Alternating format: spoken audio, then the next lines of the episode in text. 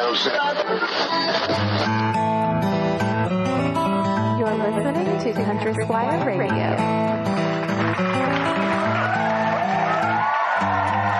Welcome to Country Squire Radio. I'm Bo. And I'm John David. JD! Hey, Bo. Good morning. Oh, we're leaving that in. You would crush the whole intro, and then I had a verbal diarrhea. Yeah, that's all good, man. Hey, man. Okay, look, we've got some good stuff going on, right? Yeah, good stuff. We're in Las Vegas. We're enjoying the. You know, when you look at a big pile of dirt, some people might not see the beauty, but I think for us, seeing those piles of dirt, which are the mountains outside of Las Vegas, are gorgeous. They really are. Yeah. Like you really, you forget, you just don't think about them as kind of this majestic thing that they actually are. And it's such a beautiful view. And of course, it is right dab in the middle of all of this majesty is, the Las Vegas Strip. Where glittering we're Las Vegas. That's right. What's the name of the, man, this is embarrassing. I should know more. I should remember more about Star Wars, but, what's the name of the planet, Luke Skywalker? Oh, Tatooine. Yeah. Tatooine, yeah. It kind of has that feel, you know? Yes, very much so. Yeah, some Jawas out there, with their little... spears. And, Utini. The Jawas didn't have the spears. The Tuscans had the spears. The Tuscans had the spears. Yeah. Okay. Well, you know, those Italians. Yeah, those Italians. Anyway, all right, man. So we got a great show planned for today, but first we got to give a shout out to those that are making it happen. Of course, I'm talking about our club members and patrons. Man, joining at the Squire level, we've got Brett Nichols. Now, I can't really mispronounce this name. I always say that, and then I come up with a really great one, which is Brett. It's Brett. Brett Nichols. Thank you so much for joining at the Squire level, man, and helping us keep the lights on. And man, that's wonderful. We're really grateful for you. See, once again, I feel like there's a little bit of a challenge here with this one because whilst I do try to mispronounce our club members' names, for the patrons I just read right through. For example, we've got Amadan Ghobadi. Amadan Gubadia. All right, for our patrons, we've got Ahmadine Gubadia, and then we've also got a mixture of letters that I refuse to believe is somebody's name. I don't know, man. They could have been baptized that. The letters are MNETHTBRD. Thank you so much for your support.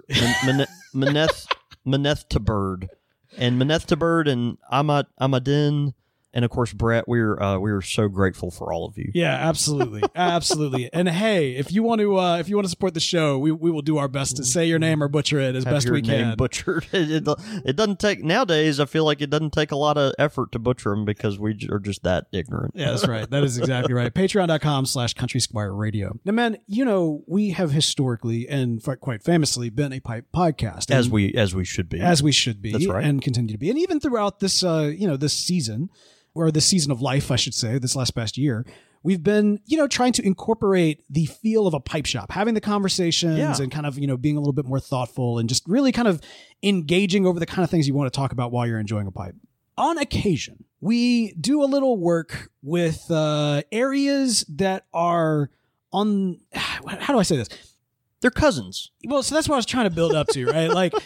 So there's areas, that we try to cover all various areas of pipedom, and that's our wheelhouse, and that's been our wheelhouse. But the reality is that you, John David Cole, master of pipes, owner and tobacconist of the Country Squire, famed and celebrated pipe smoking Jesus by some.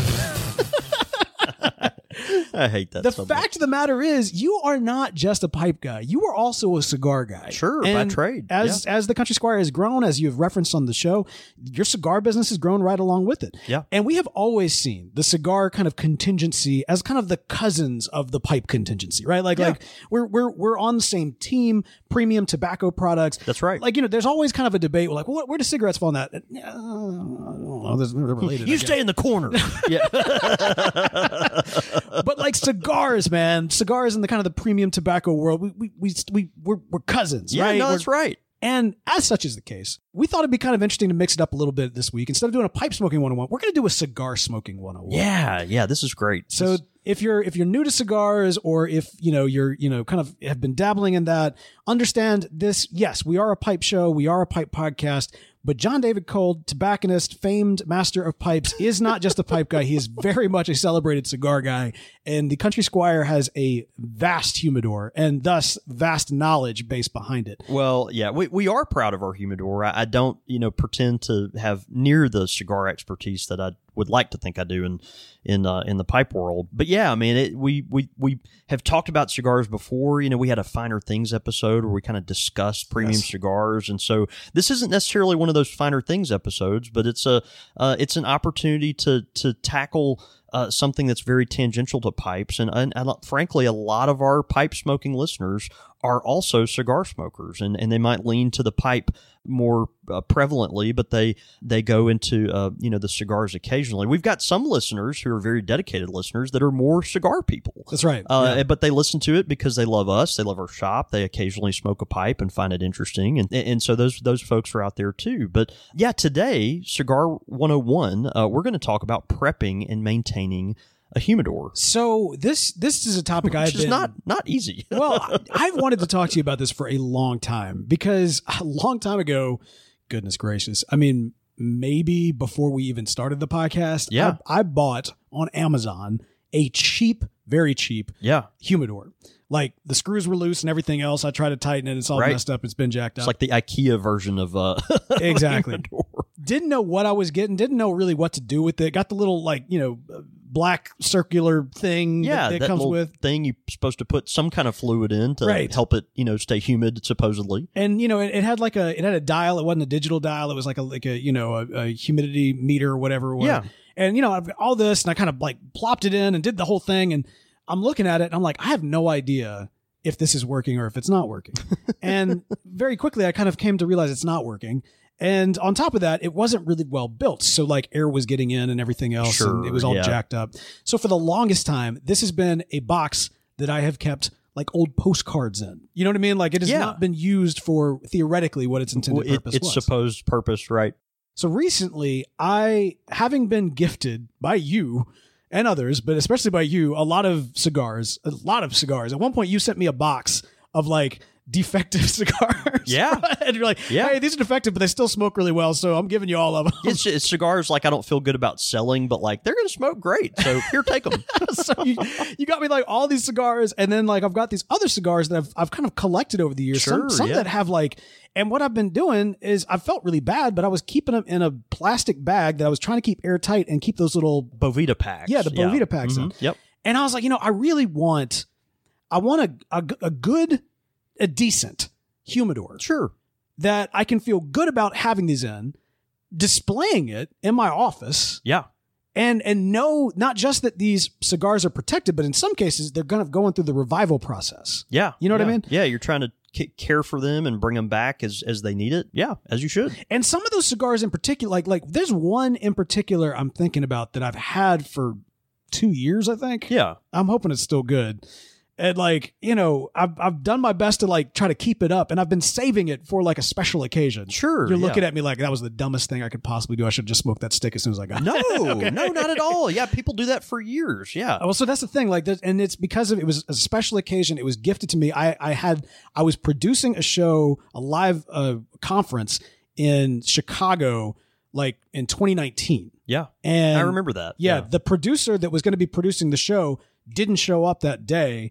And I had to produce the entire show on the fly. Right. And it was crazy stressful. And at the end of the day, a buddy of mine who was working on the show as well, he said, hey, he's really sorry. He gave us all these cigars. And I was like, you know what? I'm saving this. That's special. Exactly. Yeah, I'm saving this. And then, the pandemic happened, everything else. And it's just been sitting there, and I've wanted to enjoy that. And I feel like I've got the opportunity coming up, but I want to make sure it's good. How do I store these cigars and take care of them? Exactly. Right? Yeah. And how do I make sure that I set up the humidor correctly to do it? Yeah. Well, if you probably, if you've gotten into cigars, have experienced something very similar to what Bo just described, because you start collecting these cigars, but then realize, oh wait, these need to be kept in a certain kind of environment, and then you scramble to figure it out. People make the mistake of, they think for some reason putting them in their refrigerator is helpful, or the old men used to do with coffee grounds and stuff like that. Are you serious? People put their cigars in a refrigerator? Yeah, don't do that. Okay. There actually are some very specific instances where you may want to do that, but not. What? But it's to help with things that we're not going to really. Okay, all right. Yeah, anyway, just don't put your cigars in a refrigerator. But you know, folks they collect these cigars and then they start to scramble to figure out how do I take care of them, and you get folks that wrap them in moist towelettes and all these kind of things. And so it's it just can be cumbersome until you find the right resources to help you figure it out. And of course, the cigars need to be kept in a humid environment. We kind of seek the 70% humidity. The rule is 70-70. That's the rule. And so the gauge you were referencing earlier, the hydrometer, that's how we kind of determine if your humidor is what level it's at, if we need to tweak the humidity inside of it. But the temperature is also important as well. We'll talk about that. But, we're spoiled as pipe people because pipe tobacco, it's so easy. You just throw it in a mason jar, you're fine. It's just easy. Yeah. You just don't have to worry about it, And if you buy a tin of tobacco, it's just sealed, It's so you don't have to worry about it. You do need to worry about temperature with pipe tobacco. People mess that up. They'll keep it in their attic, or they'll put it, they'll keep it outside, or in a room that isn't climate control. You do need to worry about temperature. But our work comes in the actual smoking of the tobacco, which requires a lot, a lot more than just like puffing on a stick. Right. You know what I mean? Like that's that's where our work is. But for the cigar smoker, it seems like the work is all before that. A lot of work into maintaining the actual cigars. So I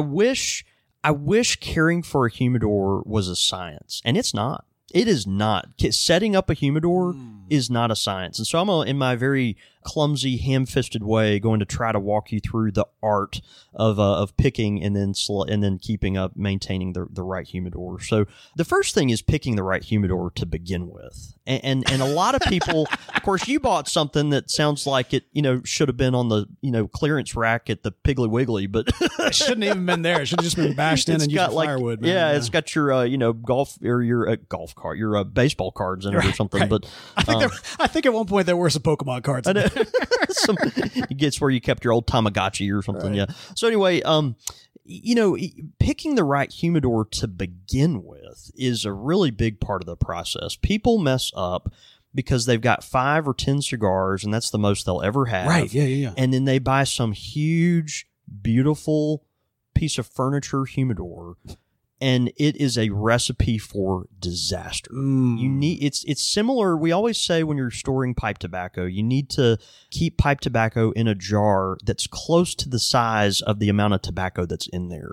So in other words, you don't want a huge jar, a gigantic jar, but then only 1 ounce of pipe tobacco in there. You know what I mean? Right. Yeah. It's just too much. You can think about your humidor the same way. If it's a cedar humidor, you can think about that in very much the same way.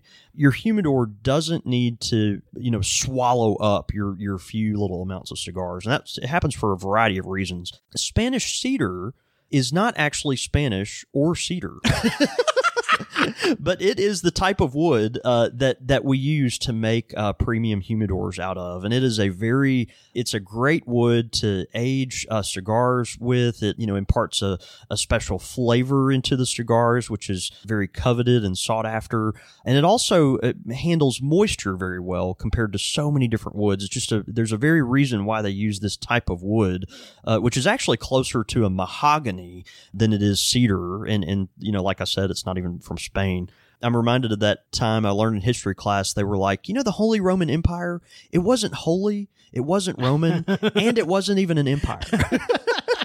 Spanish cedar's kind of the same way. Right. So selecting the right material for your cigars, number one is size. You want to get one that's going to be closer to the size of cigars that you anticipate keeping. Number two, consider the material. Do you want a high maintenance humidor? Are you going to be okay babying this thing week after week after week for its lifespan? And that's what it's going to take for a cigar humidor. So if you're a person that smokes 3 or 4 cigars a year and you want to keep 10 cigars in that humidor, are you ready and are you going to be committed to checking that thing every 2 weeks for the rest of the time that you own it and use it to make sure it's maintained properly. And so that these are things you need to think about if you're doing that. Maybe a cedar humidor isn't right for you. Maybe you need something lower maintenance that is more like one of the travel humidors that is a kind of a hard plastic material that honestly work great. They work fantastic. They have a really tight seal, keep humidity in there, but they don't look nice on your desk. They don't look nice on the desk. You want that beautiful showpiece to look nice on your desk. So if you're gonna do it and keep a cedar humidor, put it somewhere where you're gonna remember to, like on your desk. Make sure that you're maintaining it, and we'll talk about that, shortly. So all right, so those are the first two things to think of when you're picking your humidor. I kind of want to bombard you with questions, but I don't want to throw you off for things that you might already be covering. That's okay. But since you're here on the kind of the location of where you're keeping this to kind of keep it top of mind. Yeah. So I bought a new one. Yeah. It is Spanish cedar, of which I now know it's neither Spanish nor cedar. Right. So that's education. I've got so it's in my office, and I believe if folks want to go to findeversale.com, they can see a video right now of me pitching this new amazing immersive audio drama we're working on. Again, that's findeversale.com. But in that video, if you look over my shoulder, on I've got a bookshelf. Yeah. On this bookshelf, I've got my pipes, and I've got this humidor, my new humidor, which now has a digital hydrometer. Yeah. It's got a digital hydrometer now, which I appreciate because I can read it a lot better because I'm an idiot. Right.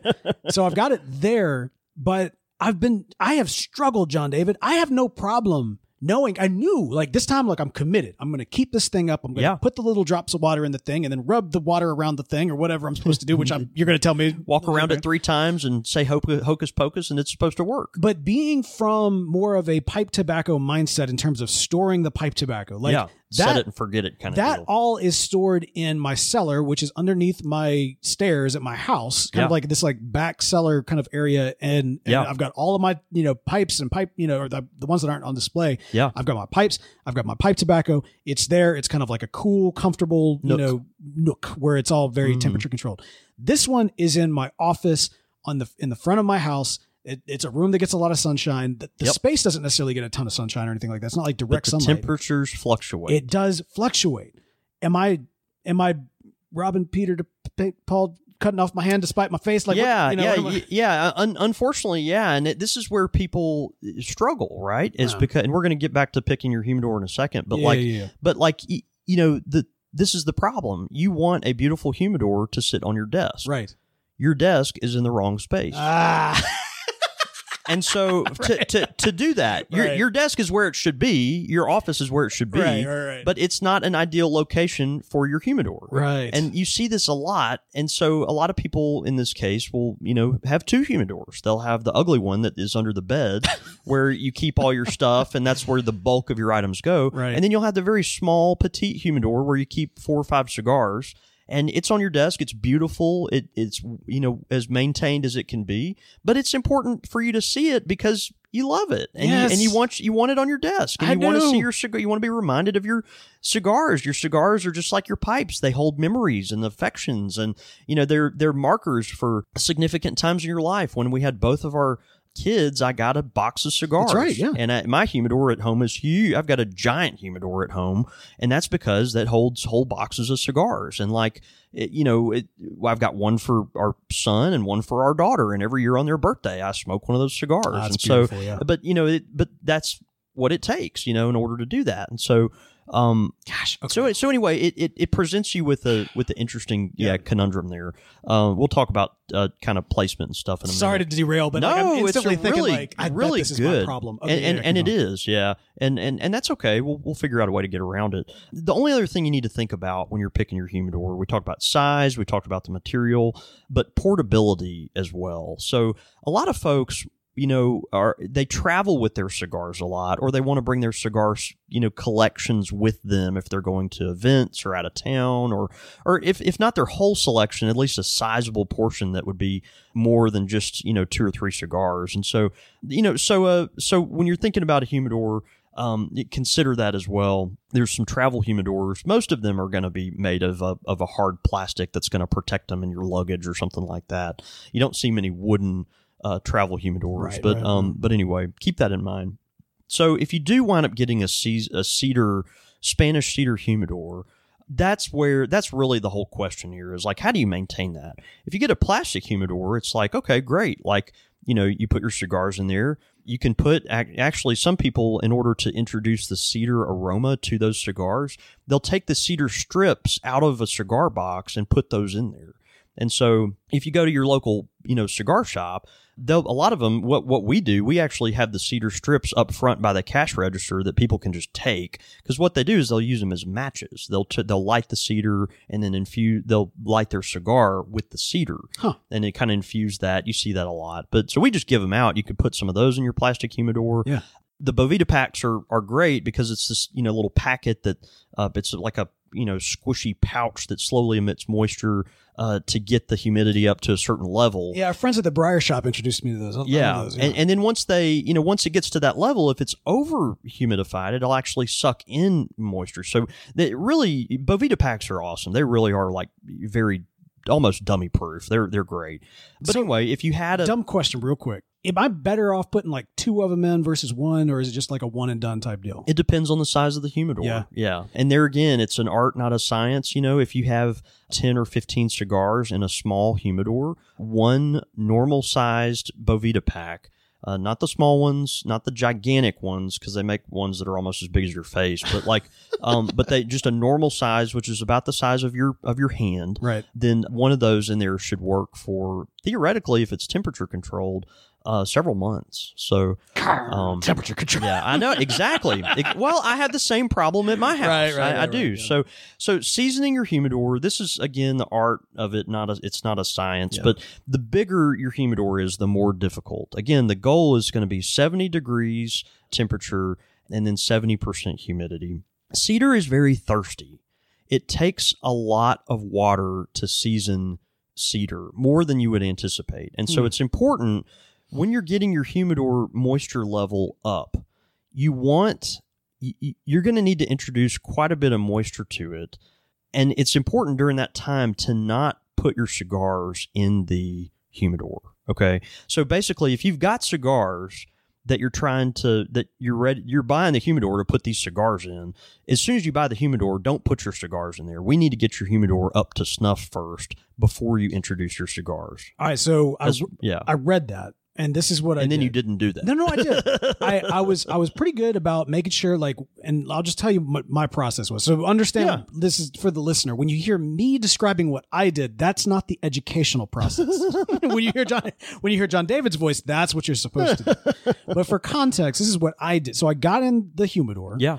I opened it up and I got some distilled water and I rubbed it in to all of the sides. Kind of wiped it down on all the sides, and I got a little dish of water, and I left the distilled water, and I put it in there. I closed it, didn't put my cigars in. Yeah. And I would just watch the hydrometer, and I'd watch it every single day. And I was trying to get it in my mind to 75 because I knew I'd be putting some drier sticks in there. Yeah. And so I could never quite get it to 75. It took maybe about a week, maybe a little bit longer. Yeah, sure. Finally got it to about 71. Got the cigar. I was super eager though to get like cigars in there, because I'm telling you, it's got like a glass, you know. It's beautiful. And it's a cool and look. You're proud. You're excited to display it. And so I get it there, and I'm watching it. I'm like, okay, all right, we're doing all right. We're doing good. You know, it's maintaining around 70, 71, 70, 69. Right. 68. And so as it gets now down to like 65 and like the lower 60s, I'm getting nervous. Yeah. And then as it starts winking at like the 50s, now I'm super nervous. Yeah, and I don't know what to do if I like, because I feel like I can't do the same process again while the cigars are in there. Right. But do I take it out? Do I reset it? Like, you know. Yeah. So did I actually do the right thing in the first place? You actually, I think a lot of people would season their humidor the way you did it, Bo. Yeah. So I don't think you're far off, really. Yeah. I mean, because your cigars, when you put them in there, are going to be, your cigars are really thirsty. The cedar's really thirsty. Your cigars are really thirsty. They're going to fight back and forth for that humidity. So a lot of people at first will oversaturate the cedar with moisture in order to, you know, so it's a little overdone. So once you put the cigars in there, it equalizes. So your goal there was great. The only thing that some people might argue, and you've got people that do both ways. Some people will say you're not supposed to wipe down the wood because it could actually warp the wood or introduce too much moisture that might cause mold. But then some of the people that I most respect in our local cigar community, that's what they do. And so I personally don't do that, but you can certainly do that. And people do that. Where I think you nailed it is taking distilled water in a little dish, setting it in your humidor and closing it. And generally, you know, some people say 3 to 5 days. I say, like, man, leave it in there at least a week, sometimes 2 weeks. Get that humidor really, really, really, you know, well acclimated to that. Now, along the same time as you're doing that, okay, a lot of these humidors come with a hydrometer.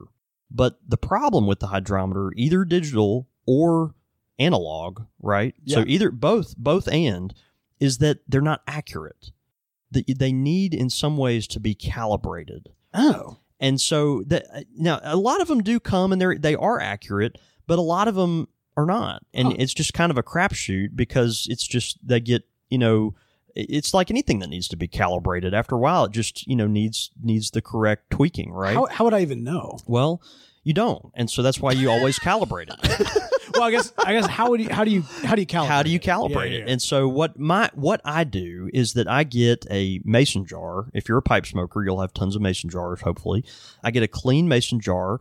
And I put a Boveda pack in the mason jar. The Boveda pack scientifically will keep the humidity at a certain level. So if you buy a 72% Boveda pack, it's going to be 72. Or if you buy a 69 Boveda pack, it's going to be 69.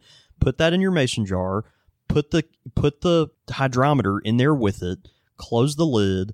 Put it in a temperature controlled environment and leave it there for 2 days. And then when you go check it after 2 days, it will have stabilized perfectly, and you'll know that inside that jar, it's 72% humidity. And so if your hydrometer is saying over or under, you move it to 72. Interesting. Does that make sense? Yeah, that does make sense. Yeah. And so that's important as well. So a lot of people will do this while they're seasoning their humidor, while they're getting that moisture kind of introduced to their humidor. Fascinating. Okay. Yeah. So anyway, that's part of it. Now let's talk about the temperature aspects of this. So your humidor, the problem with keeping it in a wild environment with temperature is that the temperature affects the humidity. And also, too, the worst offenders, and I just hate to tell you this, are the humidors that have glass tops. And they're the most beautiful ones. So they're the most beautiful one. They are. And so that's another thing to think about when you're, you know, selecting your humidor. It's like, well, where am I going to be keeping it? I just need to get the rubber thing and so it. Well, and it's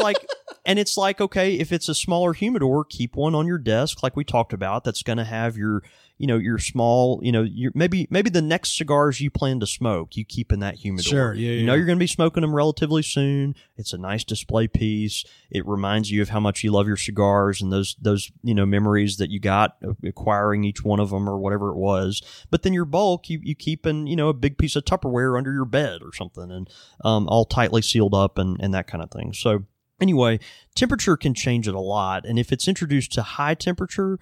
Also, if it's introduced to drafts, if it's close to a an air vent or any type of moving, lots and lots of moving air, all that is going to, you know, cause the humidity to be sucked out of the humidor. And so, and it's something we all battle. It's something commercial humidors that are the size of rooms battle because that's why it's an art and not a science. There is no one way to say this is how you do it, and it's always done.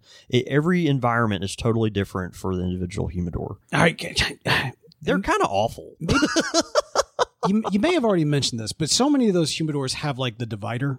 Yeah. What is that for? It's just to divide your collection. So it's about dividing the cigars. It's not trying to keep the black thing away from the humidifier or whatever. Yeah, I mean, you can put it on one side of a divider. What Bo's referencing is the little piece of wood that kind of slides down inside the cigar, the humidor that you can use to separate things or whatever. Some people will use it and they'll just keep their humidifier on one side and the cigars on the other, but it's really just there to help you kind of organize things. Okay, better, so it doesn't really serve a purpose. Some people just take those out altogether, you know. So you want to, you know, try if you can. If it's a humidor, you're really, really, really concerned about the maintaining proper humidity. Keep in mind location, you know, closeness to, temperature fluctuations, what the room temperature is going to be in that environment. And then, humidity level, not just inside the humidor, but outside the humidor as well. You don't want it, definitely don't want to put it next to, don't put your humidor in your bathroom kind of thing, next to your shower like that. There's probably someone out there that keeps their cigars next to their shower, but don't do that. Once your humidor it has sat for that long with, that little, what I put is a little dish of distilled water inside the humidor, close it, let it sit for a week or two, and then take your now calibrated hydrometer and poke it in there with it and let it sit for an hour or so it can really get a good read of what the humidity is like inside that humidor. And when you do that, hopefully, God willing, your humidor will be kind of where it should be. If it's a really large humidor, it might take 2 dishes of water. If it's a small humidor, it might not take much at all. And, you can go back and forth on should you actually apply water to the cedar directly. I would encourage you to do your own research on that. I don't do that, but I've got friends that do. If you do, I would definitely advise you to not let any sitting water. You don't want any puddles. Yeah. Just make sure it's very lightly dampened, and so it's like lightly painting a fence. Yeah, no, that's right. Yeah. And so that's kind of the idea there. And then you should be good to go. They do make seasoning Boveda packs, which is kind of cool. The Boveda pack is actually designed to oversaturate the humidor. And so I think they're like 84 or 85% humidity kind of thing. And so you put them in there, and the point of it is to do that. Now, I've never used those, but I'm sure they probably work great. Again, keep in mind, if your humidor is large, you may need 2 or 3 of those or even more, And so do you really want to buy all those just to throw them out a few weeks later? That's up to you. So anyway, that's kind of how you season the humidor. And then you want to, if you can, introduce the cigars at that point and then let them catch up. Your humidor is going to be very finicky. You're going to want to check the humidity on it at least weekly. Certainly for the first few months that you own it. So at least weekly, you're going to want to check it and add solution to it or distilled water as it needs more humidity.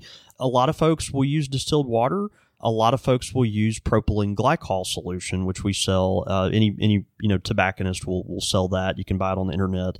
Propylene glycol is great because how they design the stuff is actually to, almost like the Boveda packs, is to achieve a certain humidity level. And also it's more antifungal, which can help with, if it gets too moist in there, any kind of mold or that type of thing. So I, might encourage you to go towards the propylene glycol, but distilled water works fine too.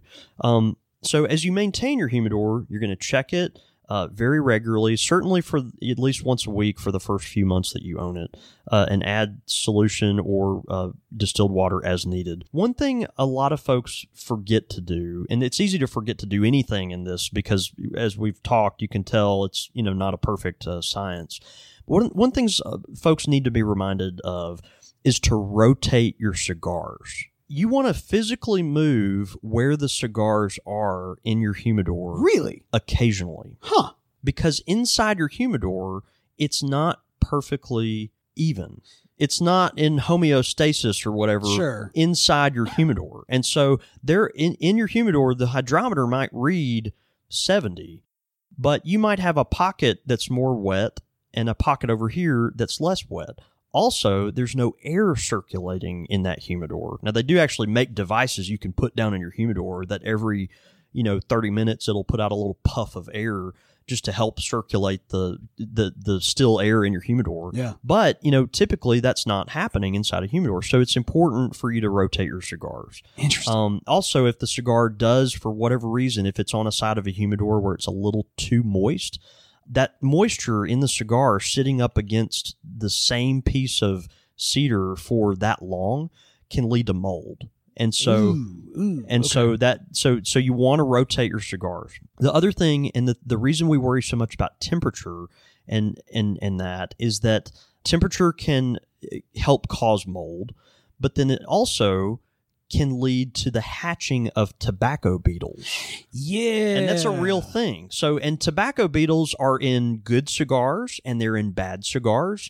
Tobacco beetles are all over the place. Are they in pipe tobacco too? Because I've only ever heard about them in relation to cigars. I have not experienced them in pipe tobacco. Interesting. Yeah, but that doesn't mean they aren't there. Maybe we should do an episode on tobacco beetles. Yeah, we maybe should. How to eradicate them. Right. But yeah, but tobacco beetles actually are present in a lot of the cigars that you will find on the shelf. The problem is they don't hatch until it gets really warm. And so if it's over 75% or over 75 degrees, you start running into the opportunity that these tobacco beetles are going to hatch inside your humidor. Wow. Now, when they hatch, what happens is they actually eat your cigars just like a termite. And you'll find holes inside your cigars literally just like a termite. That's crazy. And we laughed earlier. What if you smoke the eggs? You do. You what? You do. Tobacco beetles are everywhere. I mean, they just, it's just keep smoking cigars. Forget that I even mentioned all this. It's like a horror story. Just be sure to keep your temperature under 75. Wow. Okay? Very, very important. Wow. Okay. Okay. Yeah. I will say, and that, we laughed earlier about the whole refrigerator thing. Yeah. There is, if you ever do experience tobacco beetles, the thing that will kill them is the freezer. Interesting. And so a lot of folks will, very slowly, they'll introduce their cigar. They'll put them in the freezer and kill the tobacco beetles and the eggs, and then they'll to slowly bring them back to room temperature. They'll put them inside their refrigerator after that. So I'll just briefly mention that that's a way to get rid of tobacco beetles. So that's it. That's really all there is to it. It's a little more complicated. It's all there is to it. It's a little more complicated than I wish it was. But cedar humidors are finicky. They really are. They're beautiful. They keep some of our most prized cigars that, again, just like pipes and pipe tobacco, we all collect the ones we like. We want to, they're like Pokemon. We want to catch them all. It's like, well, I want to try this cigar. I want to try it in this size and this size and that, and so we buy all these cigars, but then you got to figure out what to do with them. And so cedar humidors can be finicky, but if you're willing to put the time into it and make sure you follow some of these steps that we mentioned today, you'll be happy you did. And your cigar collection will age just literally like a fine wine over time. And if you do that, cigars really will stay great indefinitely. Man. So, yeah. You know who stays great indefinitely? Missouri Meerschaum. Our good friends at Missouri Meerschaum. That's right, man. That is exactly right, man. It's awesome because this year, of course, we've got Thanksgiving in our eyes set now, and so Missouri Meerschaum, some great deals on their website that they're featuring. So be sure to go to corncobpipe.com. We're here at the holidays. You've got that Norman Rockwell picture now, the turkey and all this kind of stuff. Man, make sure to introduce a corncob or a clay pipe from Missouri Meerschaum to the whole setting this year with your family. They've got some great options, and right now they have some great deals on their website running from November 23rd to November 29th. So check it out. You can go to corncobpipe.com, and our friends at Missouri Meerschaum will send all the good stuff right to your front door. And of course, big thanks to our good friends at Missouri Meerschaum for sponsoring this show. As humans, we're naturally driven by the search for better. But when it comes to hiring, the best way to search for a candidate isn't to search at all. Don't search, match with Indeed. When I was looking to hire someone, it was so slow and overwhelming. I wish I had used Indeed. If you need to hire, you need Indeed. Indeed is your matching and hiring platform, with over 350 million global monthly visitors according to Indeed data, and a matching engine that helps you find quality candidates fast. Ditch the busy work. Use Indeed for scheduling, screening, and messaging so you can connect with candidates faster. And Indeed doesn't just help you hire faster. 93% of employers agree Indeed delivers the highest quality matches compared to other job sites, according to a recent Indeed survey. And listeners of this show will get a $75 sponsored job credit to get your jobs more visibility at Indeed.com/podcast. That's Indeed.com/podcast. Terms and conditions apply.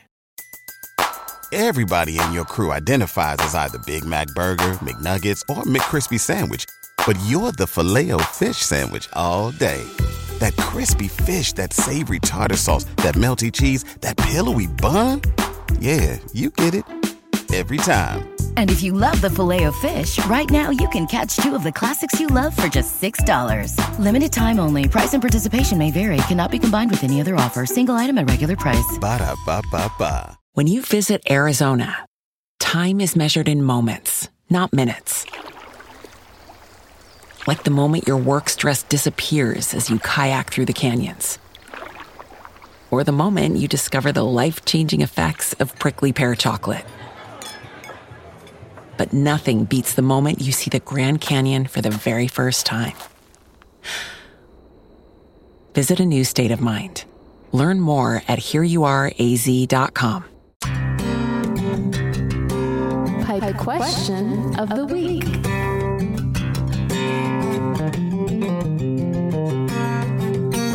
Pipe question of the week this week coming in from Father Isaac, who writes in saying, I've been enjoying some of these so-called American English blends lately, which I understand to be primarily burley-based, but with a bit of Latakia added. Right now, I've really been digging on Russ Ouellette's Chestnut Blend, a match for the now defunct Walnut of blessed memory.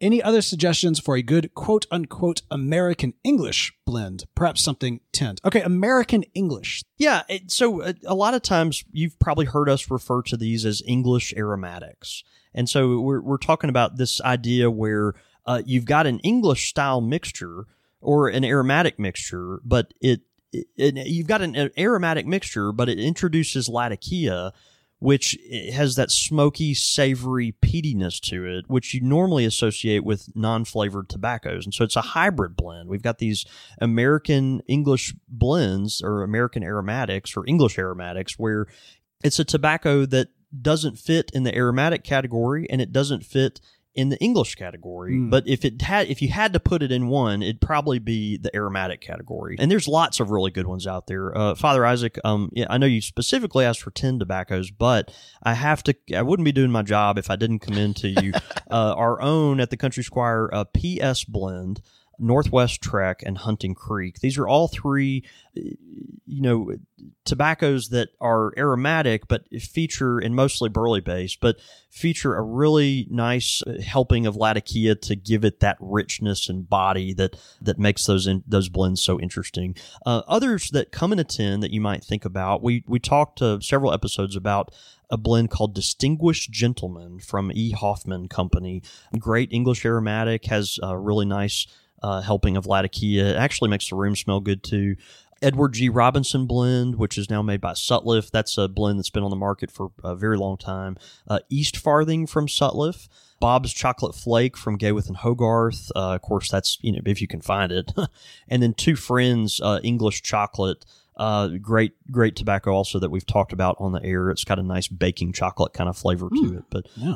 So check any of those out, man. That's a good one. Well, great question. Yeah. Thanks for that, Father Isaac. And hey, if you got a pipe question of the week, send it in. That's show@CountrySquireRadio.com.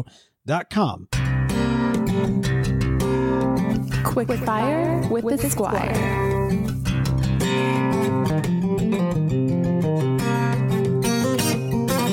Quick Fire question!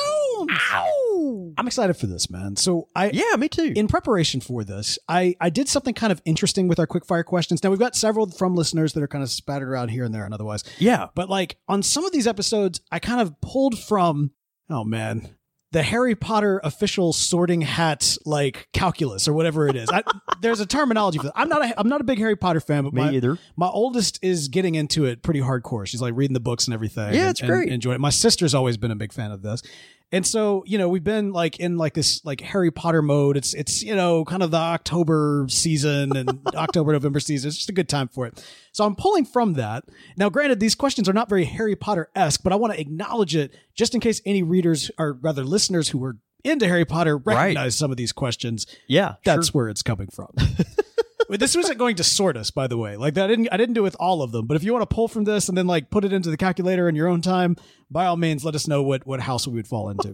All right, you ready for this? Yep. All right, quick fire questions. Here we go. What kind of instrument do you most enjoy listening to? Violin, drums, piano, or trumpet? Piano. Piano and violin are tough. Those are the two that come to that immediately comes to mind. I do find that I like to kind of go to a piano covers of songs more often than not. Yeah.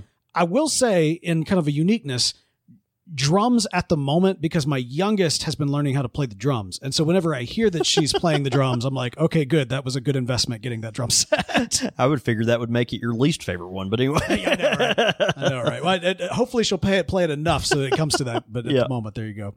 What smell do you find irresistible? Crackling log fire, fresh parchment paper, home, or the sea? I'm going to say the sea or the ocean. Yeah, this one's hard because I like all these things.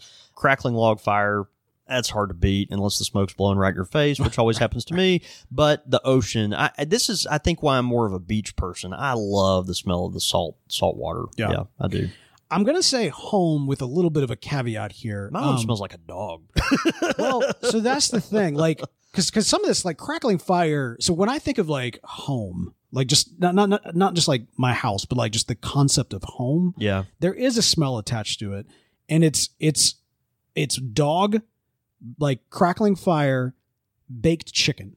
Yeah. It's those like combination smells. Because that always reminds me of my grandmother's house at Christmas when I was a kid. Yeah. Yeah. And like, it has a very distinct smell. And like, as I've gotten older and I've smelled something that's taken me back to memory, I've been able to compile those different notes and realize that's... Isn't that interesting? Yeah. That's cool. Yeah. So there you go. All right. And then finally, which would you rather be? Trusted, liked, imitated, praised, envied, or feared? Wow. I know. Okay. So trusted...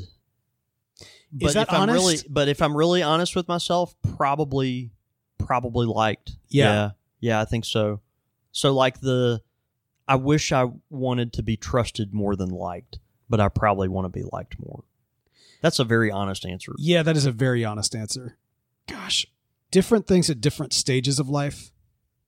I think probably praised would probably be that too. The thing early on. But I do find in kind of my current phase of life, trusted is more important to me, but praised is kind of the tension there. I think. I never want to be feared, but some people probably do. Yeah, I mean, like, you know, again, it's trying to like assess what house you're supposed to be in. If you want to be in the evil witch's house, yeah, I see that. House. Yeah, it's like if if you're big into combat or like you're no, that's a leadership titan type of industry or something. It is like a leadership type where you want to be able to like, there's a great scene in the series Black Sails, which is a pirate series, which by the way, if you like pirate series, you should definitely check out the pirates. Actually, I don't know. We're probably outside of the window for when that is relevant.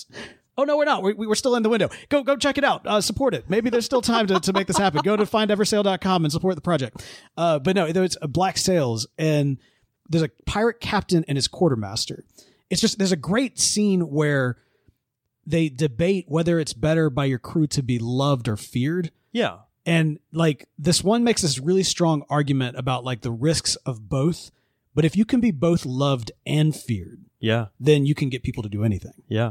And I think there's a lot of truth in that. That's really interesting. Yeah. Yeah. All right, man, this is great. If you got some quick fire questions for us, send them in. Show at CountrySquireRadio.com.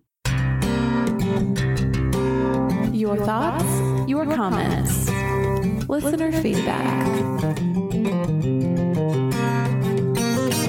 Listener feedback. Man, we got some listener feedback in from Gerson Fernando de Anito, who saying feedback on the Calico Jack episode. Dear Bo and John David, hope you all are doing great. Just passed on to praise the Bo's abilities to tell stories. As a son of a storyteller myself, his mother specifically, I appreciate the art and know how special it is for someone to have this ability. Bo is able to take us in the journey with him, and his interpretation of the facts and in the impressions and impersonations make it even more entertaining. Congratulations, Bo. Keep up the good work. Cheers from Brazil. And again, that's from Gerson Fernando. I messed it up. Sorry, Taylor.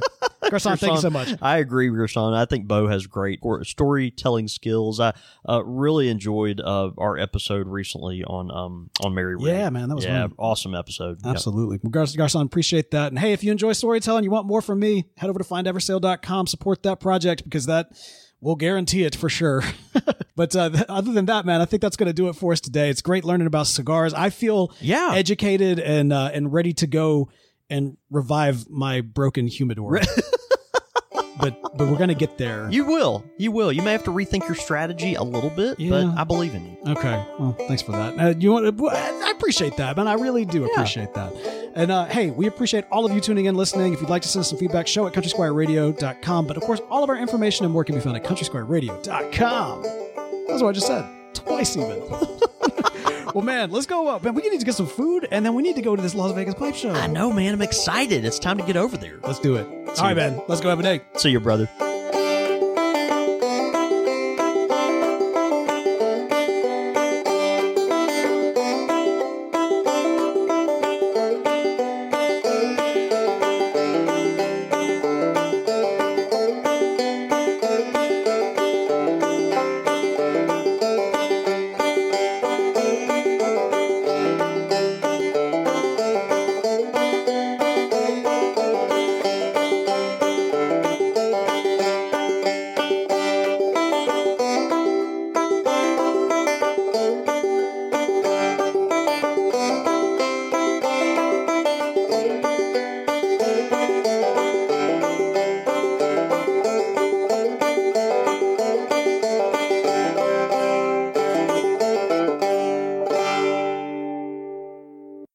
When you visit Arizona, time is measured in moments, not minutes. Like the moment your work stress disappears as you kayak through the canyons. Or the moment you discover the life-changing effects of prickly pear chocolate. But nothing beats the moment you see the Grand Canyon for the very first time. Visit a new state of mind. Learn more at hereyouareaz.com. Everybody in your crew identifies as either Big Mac Burger, McNuggets, or McCrispy Sandwich. But you're the Filet-O-Fish Sandwich all day. That crispy fish, that savory tartar sauce, that melty cheese, that pillowy bun. Yeah, you get it. Every time. And if you love the Filet-O-Fish, right now you can catch two of the classics you love for just $6. Limited time only. Price and participation may vary. Cannot be combined with any other offer. Single item at regular price. Ba-da-ba-ba-ba.